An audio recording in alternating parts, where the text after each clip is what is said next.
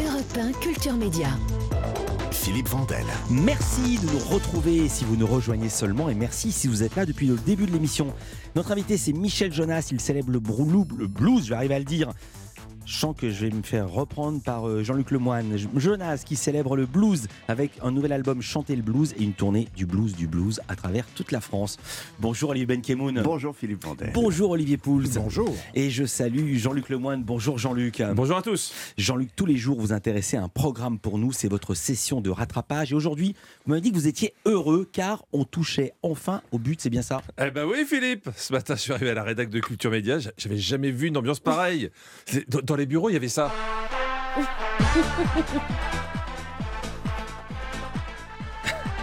Alors, comment elle va la vedette? Ça y est, hein? Il a eu son article depuis le début de la saison, quasiment aucune reprise de l'émission sur les sites médias.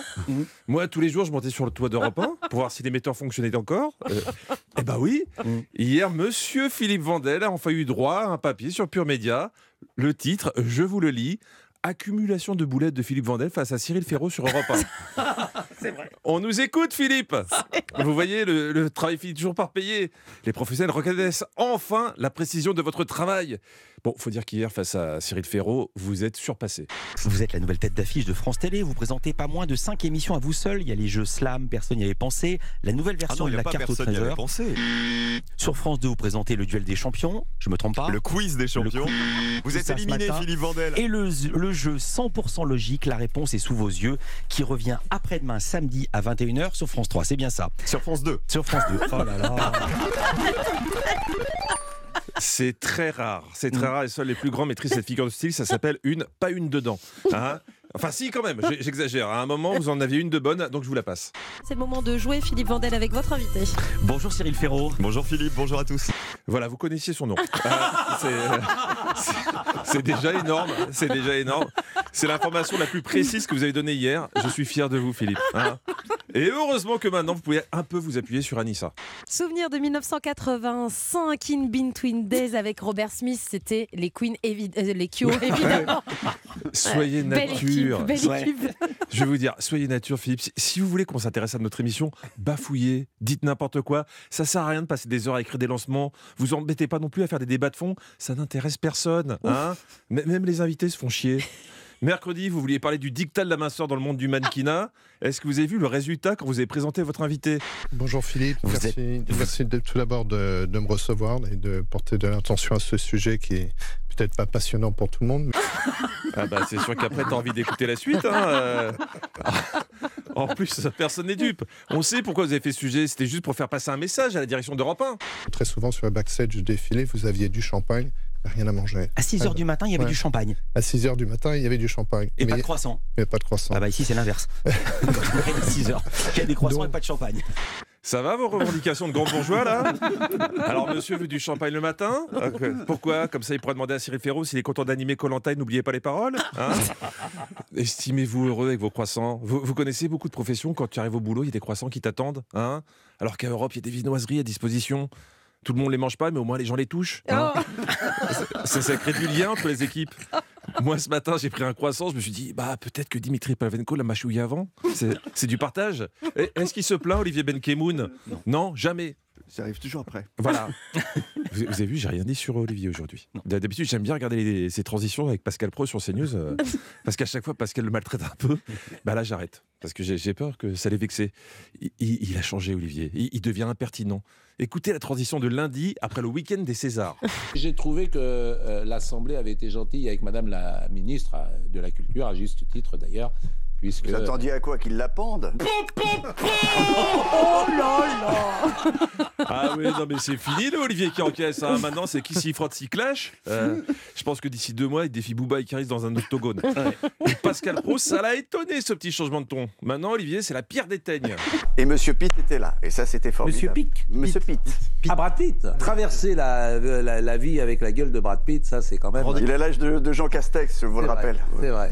Quel, quel, quel, quel vous souvenez, visage. vous vous souvenez qu'il a l'âge de Jean Castex Oui, mais je ne sais pas pourquoi vous dites ça, c'est pas Bah, gentil je- pour Jean Castex. Pourquoi vous êtes, mais vous êtes méchant naturellement. Mais oui, les méchants, ils montrent enfin son vrai visage, Olivier. Et moi, je vais m'arrêter là avant qu'ils me crèvent les pneus. Allez, bon week-end à tous. Bon week-end, Jean-Luc. Je vous dis à lundi. Vous serez en spectacle ce soir. Attends, attends, attends. J'annonce qu'on va voir Jean-Luc en chair et en os. Vous serez, ça sera à Saverne en Alsace ce soir en spectacle. Et le 10, vous serez à Marquette-les-Lilles. Et aujourd'hui, on vous retrouve dans Historiquement Vôtre avec Stéphane Bern. Ce sera de 16h Et- et à Monsieur Pouls, 18h. peut-être aussi. Et Monsieur Pouls. Olivier Pouls, il y a les deux Olivier de l'émission aujourd'hui, j'en suis ravi.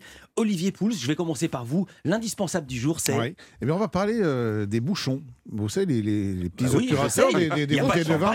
Pas de champagne. Mais vous savez quand même ce que c'est. Oui, bien sûr. Ben, vous allez voir que le liège a plus forcément la cote. Et il est grignoté, en tout cas dans le Non. monde entier, par d'autres euh, manières d'obturer les vous êtes bouteilles. favorable aux bouchons Eh ben si, et je vous dirai pourquoi. Je quitte ce studio. Olivier, Olivier Benkemoun, votre En indispensable Alsace du soir. jour. Ouais, tu seras en Oh, non, non, Alsace pardon, pardon, monsieur. Parlez dans le micro, il découvre la radio.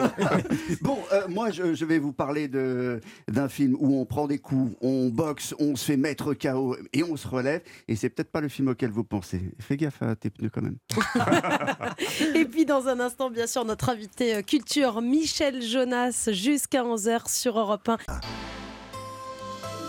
Philippe Vandel. Bonjour Michel Jonas. Bonjour Philippe. C'est pas la peine de vous présenter, Anissa l'a fait parfaitement et tout le monde oui. vous connaît. Et il y a deux ans, vous étiez venu dans Culture Média pour parler de cet album La Méouge, le Rhône, la Durance, ça parlait de chans- des chansons françaises.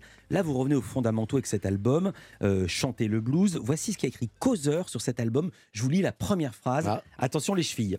Michel Jonas est de retour sur Terre avec un album sublime, flanqué par des musiciens incroyables. Il livre un diamant pur au saphir des platines. C'est signé Denis Achando. Je veux savoir s'il était de votre famille. Mais maintenant, il l'est. Très belle réponse. Comment vous est venue l'idée de faire un, un album tout autour du blues? Elle vient de le résumer, c'est-à-dire qu'effectivement, dans les interviews, on, m'interrogeait beaucoup sur euh, quelles étaient mes sources d'inspiration. Donc, je répétais toujours la même chose. La musique tzigane de mes Mhm. grands-parents, parce que c'était la première musique que j'ai entendue quand on se réunissait en famille, chez mes grands-parents euh, paternels. Euh, la chanson française, parce que mes parents adoraient la chanson française, écoutaient tout le temps la radio, ils me l'ont fait découvrir.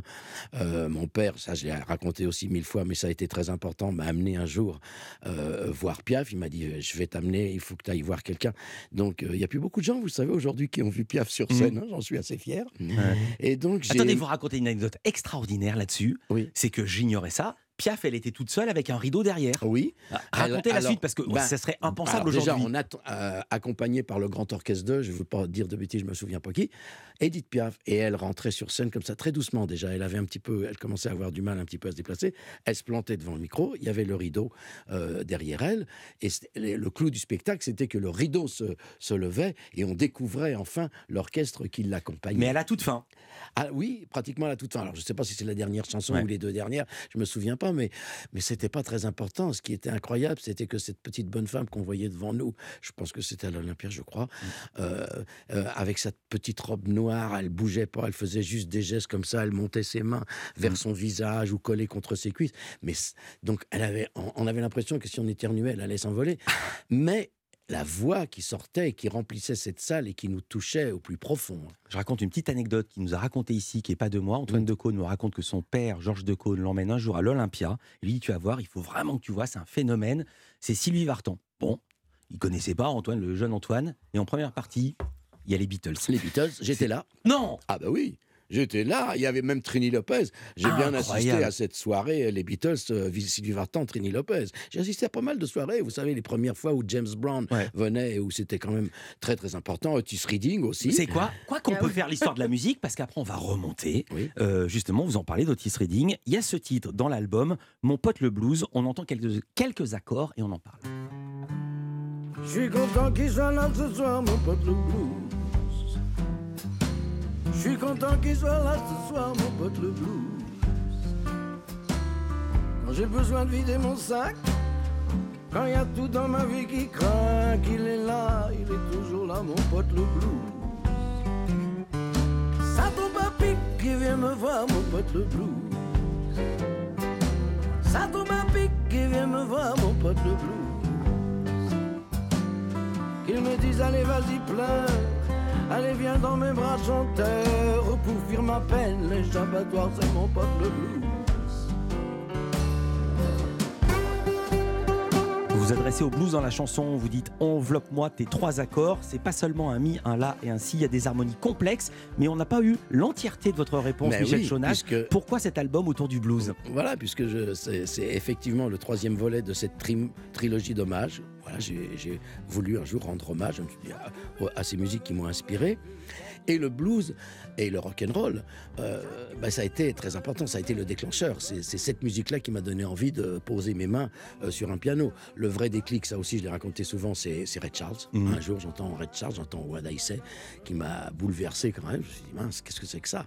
Parce que si vous voulez, moi j'ai commencé ma carrière dans une période euh, extraordinaire pour les gens de ma génération, les années 60. C'est-à-dire qu'il y avait, on avait les, les- les grands maîtres, nos aînés, qu'on a, et une grande admiration pour nos aînés, dont, dont je viens de parler, enfin Piaf, Brel, Brassens, Ferré, etc. L'importance des, bon, l'importance des textes Mhm. mis en musique, oui, mais d'un seul coup arrive une musique qui, qui est la nôtre, qui est nous adolescents. D'un seul coup, on entend une basse, on entend une batterie, on entend et, et- et c'était ça, c'était ça qui m'a donné envie d'en faire. Donc c'est aussi effectivement un hommage au blues, mais un hommage à ces années 60 qui m'ont donné envie de faire de la musique. quoi. Voilà. Il y a même une chanson qui parle des yéyés. Oui. On n'attendait on n'attendait pas ça chez vous. Comment cet album a-t-il été enregistré? Parce que là aussi, Ah. il y a une histoire. Les gars qui jouent, ça s'entend, sont des pointures. Michel Jonas avec nous. Culture Média continue sur Europe 1. Europe Culture Média sur Europe 1 avec jusqu'à 11h Michel Jonas, Philippe Vandel. Michel Jonas qui publie un nouvel album, Chanter le blues, puis il y aura une grosse, grosse tournée. On va en parler parce que vous pourrez aller le voir sur scène. La tournée, j'adore ce titre, du blues, du blues. Comme ça, tout le monde comprend euh, ce qu'il va y avoir au menu. Chanter le blues, huit jours enfermés en studio, pas avec n'importe qui. Ah non. Racontez vos musiciens. Il y en a deux de la précédente équipe. Vous étiez venu, vous étiez venu nous en parler. Jean-Yves D'Angelo, qui est euh, pianiste, arrangeur, il joue de l'orgamone. Manu Katché à la batterie, mais pas seulement ces deux-là. Non. Et ces deux-là, d'ailleurs, sont- se sont occupés euh, de, des, de- Des a- arrangements. ra- des arrangements. Mais on a commencé notre carrière ensemble avec. Jean-Yves D'Angelo et Manu Katché hein, dans les années 80. Donc oui, effectivement, ils étaient là, mais effectivement, pas seulement. Il y avait euh, euh, Dean Parks à, à la guitare. Alors lui, Mhm. vous avez qu'à regarder avec qui il a joué. Daryl Jones à la basse, qui est quand même le, le bassiste des, Rolling Stones. On J'ai lui- j'ai regardé ça. Les Stones, après avoir joué avec Miles Davis. Miles Davis, oui, il a commencé avec plus Miles passer Davis. derrière. Ah non, mais c'est des grosses pointures. Et il y a Adrian Hutley encore, et il y a les trois cuivres. Mhm. Eric Mulla, on en parlait, vous, vous le connaissez, Michel Gaucher, et Pierre D'Angelo, qui est le frère, euh, et qui joue du sax, qui est le frère de, de Jean-Yves D'Angelo. Grosse équipe, effectivement, et on s'est euh, enfermés tous dans un, dans un studio qui s'appelle La Fabrique, dans le sud, euh, et, et- et on a fait comme si on était sur scène, quoi. Parce Ouais. que pour, pour, ce, pour cet album-là, c'était la seule manière de faire. Attendez, vous vous avez raconté, j'ai préparé cette interview évidemment, et vous racontez que vous étiez déjà focus musique dès le petit déjeuner. Ah et, oui. là, et là, attendez, un mythe s'est effondré parce que moi, je croyais que les bluesmen Mhm. ne jouaient d'un instrument qu'à la tombée de la nuit. oui, peut-être quand ils jouent euh, Ouais. dans les clubs, etc. non, mais nous- même les studios. Ah moi, je croyais qu'on arrivait Bah. à 20h. Moi, j'imagine euh, Miles Davis et Charlie Non, Parker. non, non, non. Ils arrivent à 20h, tout ça est embrumé, il y a du whisky qui est Ah servi. pas comme et on ça. termine au petit matin. C'est fini ça. Ça, c'est pas comme ça. Nous, Oh. on prenait le petit-déj. À 10h, on était dans le studio. À 13h, on déjeunait. À 14h30, on était dans le studio. On dînait le soir euh, vers 8h. Et voilà, et on bavardait, on s'amusait. On pouvait boire un petit coup comme ça. Mm. Mais euh, non, c'était très sérieux. Vous commencez toujours par les paroles, Michel Jonas, c'est bien ça. Et ensuite, vous fabriquez la musique autour et elle se construit, ça. elle se joue en live. Il y a ce titre Bodydlay euh, qui raconte vos premiers émois. Avant toute chose, Body c'était qui ah bah, C'était un rocker très, très célèbre pour ce fameux rythme qu'il avait inventé. Et puis, vous savez, il avait cette guitare rectangulaire. Ah, la grosse guitare peu, carré rouge. Euh, carré rouge, ouais, là, rectangulaire. Elle n'était pas carrée, elle était un peu rectangulaire. Et c'est effectivement en fait, c'est un prétexte de dire Diddley. Moi, cette chanson, elle est surtout sur, les, sur ces, premières, euh, ces, pre- ces premiers émois qu'on a quand on commence à, à regarder des filles, à regarder Ouais. des garçons, Vous savez quoi? le cœur qui palpite, etc. Quoi. C'est la première boum chez vous. On écoute ça. C'est le jour de maîtresse balai. Mes parents m'ont laissé la part fair play. Je fais une boum, j'affiche complet. Et on danse sur du lait. Pour la drague, j'ai mis le paquet. J'ai mes boots, mon blouson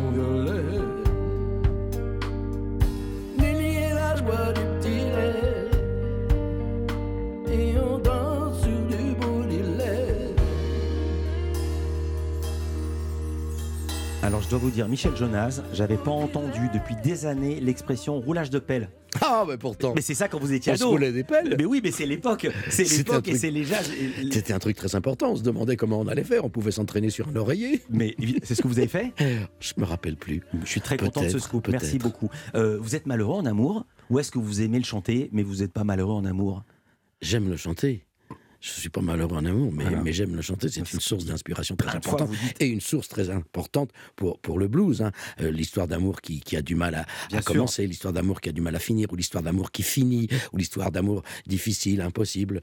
Voilà. Vous connaissez le paradoxe du bluesman Allez-y. C'est un type, euh, ça va mal pour lui et il n'a pas de quoi payer le chauffage. Sa petite amie l'a quitté. Il se réveille, il est malheureux. Il prend sa gratte et il fait I woke up this morning. Je me suis réveillé ce matin. Il raconte Ouais, ça. Beaucoup de blues commencent par I Woke Up This Morning. hein. Il a tellement de talent qu'il remplit des stades et tout d'un coup il a de quoi payer le chauffage et ses petites amies ne le quittent plus et il sait plus quoi chanter. Bah, c'est le paradoxe du Non, bluesman. en fait, euh, si vous sortez de prison, si euh, vo- votre copine est revenue et si Ouais. vous avez du boulot, vous pouvez plus faire du blues. Ouais.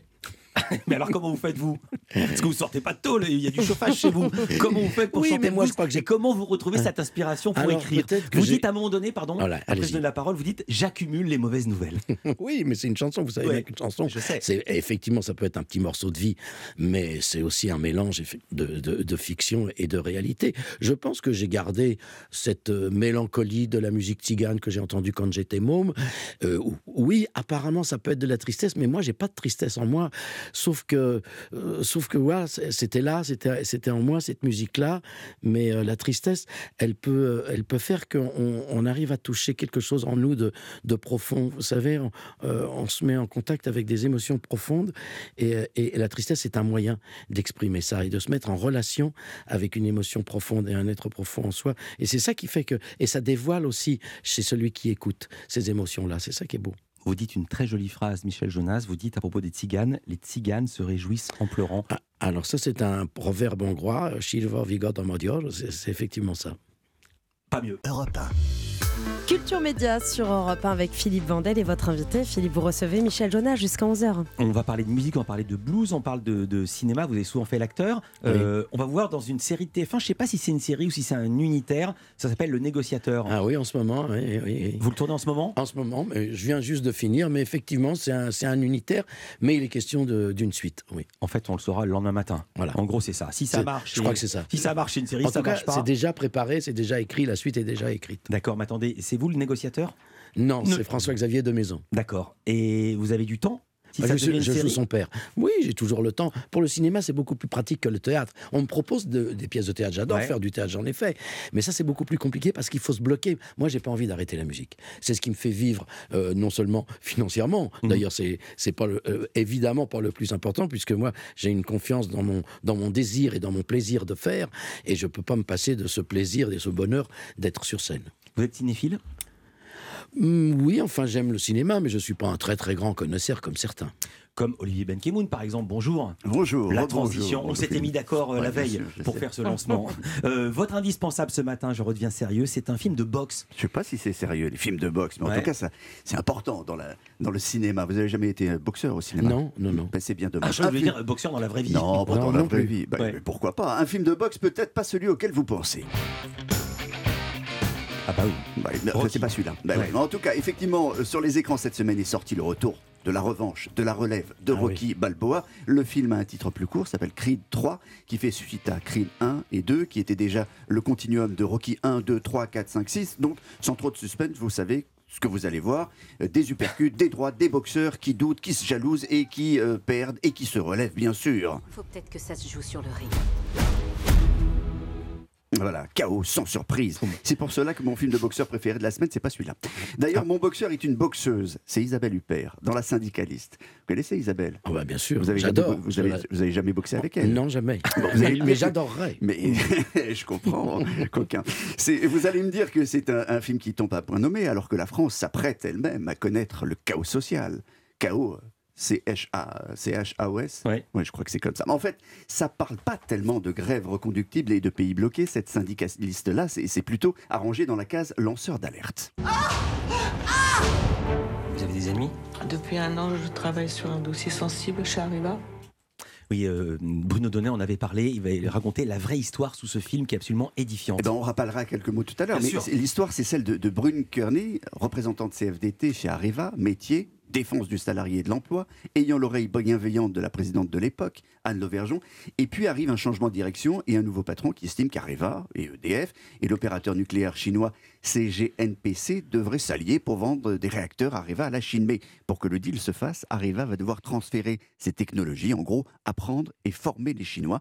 Et ça, notre syndicaliste, elle trouve que c'est pas une bonne idée pour conserver l'emploi en France. Et le jour où elle s'apprête à aller tout cafeter à François Hollande, il va lui arriver de grosses, grosses bricoles. Vous croyez que je vais me laisser intimider par une petite syndicaliste de rien du tout? Je vais vous réduire en miettes. Et quelques temps après, ces menaces, bing On va la retrouver bâillonnée, cagoulée, les mains et les pieds entravés par du ruban adhésif, le manche d'un couteau retourné dans le vagin. Je ne sais pas si vous avez l'image là en tête. Hélas, oui. Eh ben, l'image et les témoignages de sa femme de, de ménage, qui avait été la première à, à la retrouver, ne vont pas convaincre la gendarmerie, qui va faire une enquête à charge, enquête qui donnera lieu à un procès à charge, qui va se conclure par Madame Carney, vous êtes une grosse mytho, vous êtes euh, fait ça toute seule, ce sera donc de la prison à Aix-sur-Cy. KO la syndicaliste. Voilà. Sauf que, comme cette femme-là est est faite d'uranium enrichi, elle se relèvera in extremis pour reprendre le combat. Madame Carnet, à part vos empreintes et celles de vos proches, on n'a rien trouvé. Mais j'étais violée. Vous pensez qu'elle pourrait avoir tout inventé? Moi, des agressions sans trace d'agresseur, j'en connais pas. Et la cicatrice, alors, qui me l'a faite? Voilà, le film est passionnant parce que c'est à la fois un thriller économique et politique, un film sur un procès expédié et injuste, mais surtout le portrait d'une femme incroyable de détermination et de force. Et je le rappelle, toute cette histoire est vraie. Oui, tout est vrai, cette femme existe. Un livre lui a été consacré par la journaliste du Nouvel Observateur, euh, Caroline euh, Michel Aguirre. Elle ne se nomme pas Brune dans la réalité, elle s'appelle Maureen Kearney. Sa vie a été un enfer, ou un combat, comme vous voulez, mais euh, pour faire appel, elle a subi, euh, pour rappel plutôt, elle a, elle a subi des pressions atroces, elle a dû faire la preuve elle-même. On l'a pas beaucoup aidée. Bref, cette femme qui a agi pour la France et l'emploi, dont l'histoire était très peu connue, mérite je pense, aujourd'hui largement une ceinture en or de championne de, la détermination et la musique qui va avec, bien sûr.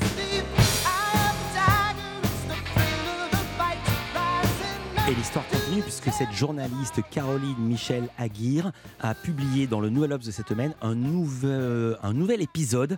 C'est une histoire totalement similaire qui s'est déroulée six ans avant ou six ans après. Six ans avant, je crois, cette histoire-là. L'histoire n'est pas terminée. Ça s'appelle La Syndicaliste. C'est signé Jean-Paul Salomé avec Isabelle Huppert, Pierre Deladonchamp, Grégory Gadebois, Yvan Attal. C'est au cinéma cette semaine. Est-ce que c'est le genre de film qui peut vous tenter, Michel Ah oui, Jonas? ça, ça me tente. euh, De la manière dont il en a parlé, ça m'attire. Le problème avec Ben Ki-moon, c'est que Souvent, tous les ment. films, vous les Souvent, racontez trop bien. non, non, non, non. Vous racontez très, très bien les films et c'est un plaisir. Merci beaucoup, Olivier Ben Ki-moon. Culture Média continue. Vous restez avec nous, Michel Bien sûr. Jonas. Oui, avec les indispensables, on va retrouver Olivier Pouls. Et vous allez voir que maintenant, pour déguster une bonne bouteille, Michel Jonas, on n'entendra plus ce bruit de bouchon de Ah liège qui saute. Mais, ah peut- mince. Ah mais peut-être d'autres bruits. Olivier Pouls nous dit ça dans un instant dans Culture Média. À tout de suite. Culture Média sur Europe 1 avec euh, Philippe Vandel et Michel Jonas, notre invité jusqu'à 11h. On passe à table avec Olivier Pouls? À table. Et on- avant de passer à table, on va peut-être passer au bar, non? Ah, C'est ça. Bonjour. Olivier. Ouais. Bonjour.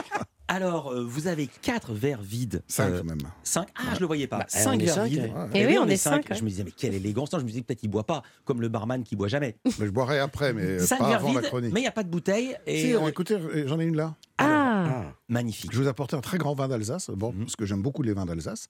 C'est un très grand Riesling, d'un- très bon domaine, euh, le domaine Alberman, pour ne pas les citer. Et euh, ben, je vous propose qu'on le déguste ensemble. Allons-y. avec modération Alors, évidemment. alors, regardez. Et il l'ouvre. ah mince. Ah non, il le dévisse. c'est Ah, non, non, Ah non. oui. Ah Ah, non, il le- Attends, attends, attends, il l'a dévissé comme les. Non, ah non, ça va ah pas. Il l'a dévissé, je vais dire, comme les mignonnettes dans le train. Ouais. Hein Oui, c'est ça. Le petit raison. 25 centilitres. Ah non, il me Hein manque quelque chose là, je suis Ah. désolé. hein. Alors, vous Ah êtes choqué La tradition, quand même. Bah oui. Le bouchon qui saute. Eh ben, euh, Sauf que si c'est meilleur. bah alors, il se trouve que, vous savez, on est les derniers pratiquement en France à être euh, résistants et à vouloir absolument, envers et contre tout, conserver des bouteilles bouchées avec du liège. Oui. Alors, c'est que le liège, ça fait très longtemps qu'on en connaît les vertus. Les Romains déjà connaissaient les, Mmh. les vertus euh, d'obturateur du liège. La bouteille moderne, telle qu'on la connaît, elle date du XVIIe siècle. Après, c'est les Anglais qui l'ont inventée. Et très vite, on a utilisé du liège, parce que le liège a beaucoup de propriétés très intéressantes. Il est assez élastique, et puis il est euh, très étanche. Malheureusement, il y a des problèmes avec le liège. Le premier problème, ça vous est tous arrivé, C'est le goût de bouchon. La Eh bouteille oui, le goût de Eh oui. bouchon. Eh oui. Eh oui, et quand vous avez gardé Quand une il se casse bouteille... pas. Euh, Alors ça c'est quand il est un peu sec. Ouais. Euh, alors on passe deux heures à essayer de sortir ça, les le petit, le petit morceau qui reste. Exactement. Mais le problème du goût de bouchon, c'est que quand vous avez gardé une bouteille pendant 10, 15 ou 20 ans dans votre cave, une grande bouteille, que vous faites une joie de l'ouvrir et que paf, elle est bouchonnée et qu'elle finit à l'évier, il n'y a rien de plus frustrant. Or, on sait aujourd'hui que les taux de bouteilles bouchonnées, c'est assez significatif. C'est autour de 3, 4, 5 quand même. Est-ce que c'est acceptable? Je ne connais pas d'autres secteurs de l'industrie ou de la production alimentaire qui acceptent un tel taux de déchets. Même Et donc- aucun. Eh ben, Imaginez si une plaquette de, de beurre sur euh, 20 et, et- était, et- pas bonne, ou qu'il y ait un œuf cassé dans chaque boîte de 12, enfin Ouais. bref. Mais on accepte ça finalement dans, dans l'univers du vin. Alors pourquoi un vin, euh, un vin est bouchonné? Parce que le bouchon n'a pas fait son travail. En général, c'est dû à de la contamination du liège au moment où le liège a été traité, nettoyé, parce que le liège est un produit tout à fait naturel, hein, qui, est, qui est issu euh, de l'écorce de, de, de chêne, qu'on ne trouve d'ailleurs que pratiquement dans une région du monde. Le Var. Ah non, malheureusement, c'est le Portugal. Les Portugais sont vrai. les principaux, presque exclusifs producteurs de bouchons en liège dans le monde. On bouche chaque année, bon an, mal an, 16 à 17 milliards de bouteilles dans le monde, tout confondu. Et encore aujourd'hui, c'est 60-70% avec du liège. Mais, mais d'autres obturateurs commencent à arriver. Mais pourquoi on associe le bouchon qui se visse à de la piquette, euh, Olivier Eh Parce qu'on a l'impression que c'est du mauvais Parce que vin, c'était du coup. comme ça au départ, j'imagine. parce que, évidemment, c'était comme ça au départ, parce que le Liège a eu le monopole du bouchage des grands vins pendant des années et des années, avant qu'un certain nombre de grands producteurs, et notamment en France, se disent, mais il y a peut-être d'autres manières de procéder. Et euh, dans les années 70, déjà, les premiers essais de capsule à vis ont été faits. Et la capsule à vis, elle a beaucoup d'avantages, figurez-vous. D'abord parce que l'immense majorité des vins qui sont produits ne sont pas des vins qui sont conservés. Ils sont bu dans l'année ou dans les deux ans qui suivent. Et donc, il n'y a pas besoin d'un bouchon liège pour un long vieillissement. Et la capsule à vis, elle vous garantit zéro goût de bouchon. Elle est pratique. Et surtout, on a même fait des tests de vieillissement de 20 ans en comparant le bouchon liège et la capsule à vis. Et on se rend compte que la capsule à vis, eh ben, ça marche drôlement Mais il n'y bien. a pas une petite part d'alcool qui s'évapore, qu'on appelle justement la part des anges, grâce ou avec les bouchons en liège Eh ben, ça, c'est avec les bouchons en liège défectueux. Ce qu'on appelle la part des anges, c'est l'élevage, c'est le, le- le- le- le vin qui s'enlève des tonneaux pendant l'élevage. Mais normalement, dans une bouteille, il faut pas. Parce que si votre cave est trop sèche, le liège va sécher et donc effectivement, il va consommer euh, du vin. Et là, vous avez les, les- les niveaux qui vont baisser. Et en principe, c'est pas très bon pour la conservation du vin. Ça joue sur le parfum ou pas, le, le, fait, le bouchon ou le Oui, il y a des gens qui disent c'est un goût d'aluminium. Non, il n'y a pas de goût d'aluminium, pour être honnête. Alors, ces capsules à vis, elles Faites-nous contiennent. Ah ben, je vais vous faire goûter. Tenez, hop, là, c'est parti. Olivier Benkemoun n'est pas du tout. euh, Mais non, mais je, je trouve que le, le geste n'est pas joli. Voilà, Ben non, je- c'est c'est évident. Ça, c'est vrai. Mais Olivier, j'ai une c'est bonne nouvelle. peut-être une question d'habitude aussi. hein. Euh, Olivier, il y a une bonne nouvelle pour vous, c'est que quand on embouteille avec euh, ce- ce- ce- cette fameuse capsule à vis, on peut baisser, notamment sur les vins blancs, fortement les taux de soufre. Ah oui. ça aide à avoir des vins qui sont beaucoup moins soufrés parce qu'ils sont moins Ah. sujets à l'oxydation, moins fragiles. Ça, et c'est donc, pas mal. eh oui, et les, les- les- les- les gens qui embouteillent On a ainsi, moins eh ben, ils mettent moins de soufre dans Ouais. leur vin. Alors, Olivier, vous dites c'est un Riesling là que vous êtes en train de servir, euh, des verres pas remplis en entier, je précise pour l'Arcom. bah oui. Euh, Oui. On n'est pas en train de s'arsouiller en direct. En revanche, c'est pas leur faire injure euh, ce producteur que de dire que c'est pas un grand Bordeaux. Ah, bah, c'est pas un grand Bordeaux, mais c'est. mais il y a- C'est un y grand il y a- Alsace. Il y a aujourd'hui, il y a aujourd'hui des vins de Bordeaux. Vous savez, en Australie, par Ça exemple. ma question. Est-ce qu'il y a des grands Bordeaux qui vont s'y mettre? Alors, je... je vous interromps plus d'abord l'Australie, ensuite Bordeaux. Alors, euh, des grands Bordeaux qui ont, euh, qui ont franchi le pas, il n'y en a pas encore, il faut être honnête. Alors, Oui. ils sont passés à d'autres systèmes pour certains, et notamment à ce qu'on appelle des bouchons de liège reconstitués. Il y a une marque française qui s'appelle Diam, qui, euh, pour éviter les problèmes de goût, de goût de bouchon, a trouvé une technique euh, un petit peu compliquée, en fait, de, de- de- de- de désintégrer le liège en quelque sorte, de le traiter de manière radicale, et ensuite de le réagglomérer. Ça fait des bouchons qui sont en fait en liège, mais qui n'ont aucun goût de bouchon. Et ça, certains grands crus sont déjà passés par là pour éviter les goûts de bouchon, justement. Et puis, et puis ben, nos amis australiens, qui sont quand même des producteurs de vins sérieux, il y a quelques très grands vins en Australie, à 90%, les grands vins australiens sont bouchés avec euh, ce qu'ils appellent, eux, des school caps ou des, ou, ou des bouchons à vis. Et le marché dans le monde entier l'a à peu près accepté. Il n'y a que chez nous qu'on fait de la résistance. Bah, chez nous, non. 17 milliards de, de- de bouteilles. Ah oui. Mm. On n'est pas les seuls. On n'est pas les seuls, mais, mais- mais petit à petit, mais petit à petit, ça baisse et vous allez voir que si vous voyagez un peu en plus, bah, de plus en plus, euh, il y a d'autres alternatives à ce bouchage. Ce blanc est un délice pour le producteur. Oui, Dites son nom. bon. Le, le domaine Albertman, que je salue d'ailleurs, euh, ils sont en Alsace et ils font un Riesling absolument magnifique. Très bon. C'est Cette cuvée Albert, euh, Ouais. voilà. Et moi, je salue Laurent Mariotte, avec qui vous serez dans les petits plats, dans l'écran, euh, dans les petits plats. euh, Autour La de la table table des des bons vivants. je confonds toutes les émissions si je les note pas. Je voulais juste m'en dire, je confonds parce que les petits plats de Laurent Mariotte, c'est son magazine dont le nouveau numéro vient de sortir. Avec un spécial Marseille, les- la relève des femmes, des jeunes chefs, eux, marseillaises. Ouais, mais à Marseille, il y, a le- il y a le petit Nice avec. euh, Avec Paceda, Avec Paceda. Mais qui est il, quand même une il a de la concurrence table. maintenant. Ouais. Comment? Il a de la concurrence, notamment Ah, avec bah, des femmes mieux, tout à fait brillantes. Les petits plats de Laurent Mariotte, c'est en kiosque depuis aujourd'hui. Merci beaucoup, Olivier Pouls. Santé. Europe 1. Oh là là,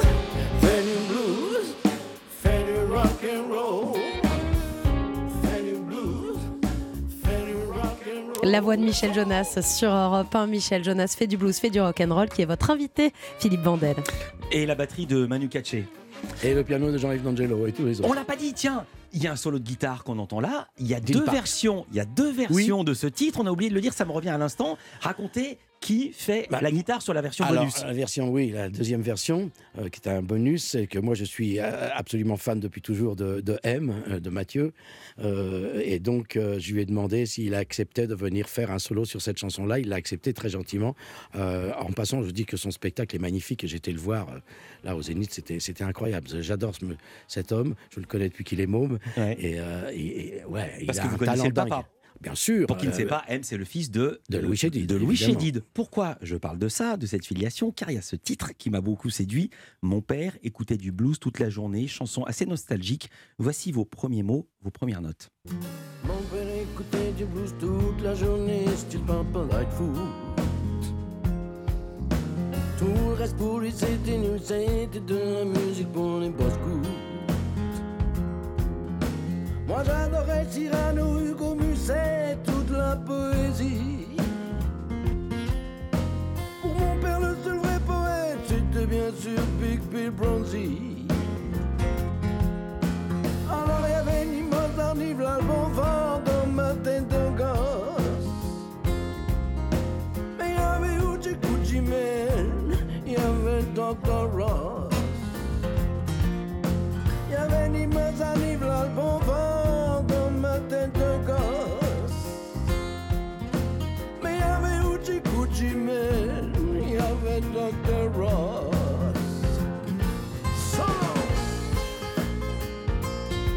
J'adore quand vous dites solo. Parce que vous avez tout enregistré en live. Vous êtes à l'ancienne. So- bah hein, oui, solo, puis le gars il démarre son solo. Mais c'est ce qu'on faisait quoi dans les années 60 quand, on- quand Mais on oui. passait au Golf Draw d'Henri Oui. Leproux, on faisait ça au moment du solo, on criait solo. Oui, parce que le morceau n'était pas tout à fait préparé, donc comme ça le gars savait qu'il changeait, ça. il était en position rythmique, il se mettait en Oui, solo, mais il y allait. Là, ouais, j'adore ça, ça, ça fait vraiment partie de la chanson. Euh, vous dites qu'il y a autour de vous, Michel Jonas, un malentendu, euh, et pour l'expliquer, on va partir en musique. Un peu parti, un peu naze, je descends dans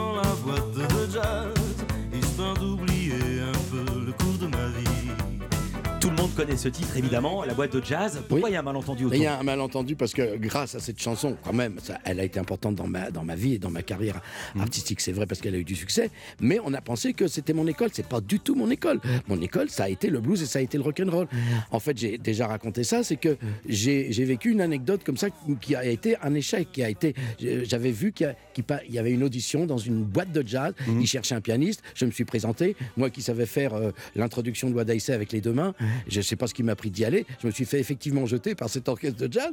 Et donc, je suis assez fier d'avoir réussi à transformer un échec en succès. Mais comme si, euh, comme si j'avais été reçu magnifiquement. Oh là là, qu'est-ce qui, qu'est-ce qui joue bien, ce garçon. Ah. Mais je savais pas bien jouer. Vous savez, à un moment, je jouais de l'orgue. Euh, je me rappelle avoir attendu euh, Eddie Louis, qui était un très grand organiste français, Ah un des meilleurs du monde. Je l'avais at- attendu devant une boîte de jazz et je lui ai dit comme ça, Eh, Monsieur, Monsieur Louis, est-ce que vous pouvez m'apprendre à jouer de l'orgue? Il m'a regardé comme ça, il m'a dit, mais comment tu veux que je t'apprenne? Je sais même pas ce que je fais moi-même. ça, c'était drôle. Très belle anecdote. Euh, donc en fait, cette chanson, la boîte de jazz, raconte un râteau, si j'ai bien compris. Mais non, ça raconte un succès, mais ça a été un râteau. au Oui, début. mais ça, ça raconte un râteau. Elle a été un succès, mais ça raconte un râteau, parce que vous êtes fait recaler. Je me suis fait recaler, mais dans la chanson, non. J'ai bien compris, j'ai bien compris. Ça. Euh, et alors, c'est Jean-Yves D'Angelo. euh, lui, par contre, il- comme on dit, il touche sa bille. Ah oui. à l'orgue. Hein c'est quelque chose. Euh, Il y a une tournée. Énorme tournée. Vous Ah serez oui. dimanche à Rennes, vous serez à Caen le 11, Aix-en-Provence le 16, Paris au Palais des Sports 25-26 mars, Lyon le 30 mars, Lille le 12 et 13 avril, Marseille le 11, Toulouse le 3, Bordeaux le 15, Montpellier le 27. Euh, c'est des grandes salles, le, le Dôme à Paris, des Zéniths. Vous serez quelle formation? Il y aura tout le groupe La formation, ça le- sera, tout- euh, tout le groupe, euh, c'est pas, euh, c'est pas piano-voix comme Non, la précédente ça, c'est un, un autre spectacle en Voilà. parallèle avec Jean-Yves où on est tous les deux. Et ça, ça fait maintenant une dizaine d'années que nous faisons ce, ce piano-voix en changeant de chanson, bien sûr, assez souvent. Mais là, ça, c'est effectivement le, gros, le, le grand spectacle. Alors, il n'y a pas Dean Parks, il n'y a pas euh, euh, Darin Jones, Ouais. mais il y a Jérôme Regard à la basse, il y a Manu Katché, évidemment, et Jean-Yves D'Angelo. Et il y, a, euh, il y a les trois cuivres dont, dont, dont je vous ai parlé euh, tout à l'heure. Et puis, il y a un petit guitariste que j'adore qui s'appelle Jim Grandcamp. Il y a Jérôme Regard à la basse. Donc, c'est un, un- un très, très, très, très bon groupe. Voilà, ça joue, vous allez pleurer si vous êtes Ah oui. musicien tellement que ça joue bien. Merci beaucoup Michel Merci Jonas. à vous. Vous allez pleurer de plaisir. Ce nouvel album dont on entend un extrait, Chanter le blues. Merci beaucoup et la Merci. tournée du blues, du blues, du blues. Merci d'avoir été avec nous. Merci de Nous on se reçu. retrouve lundi, c'est toujours un plaisir. Ce sera 9h pour Culture Média sur Europe 1 à parler d'une nouvelle série doc consacrée à l'une des affaires criminelles les plus médiatisées, les plus glaçantes, l'affaire Fourniret. On sera dans la tête de son ex-épouse Monique Olivier. Nous serons avec les réalisateurs Michel Fine et Christophe Astruc. Et puis une romancière phénomène, plus de 2 millions de livres vendus. C'est la première fois qu'elle vient dans Culture Média. Ce sera Mélissa D'Acosta qui sera ici dans ce studio.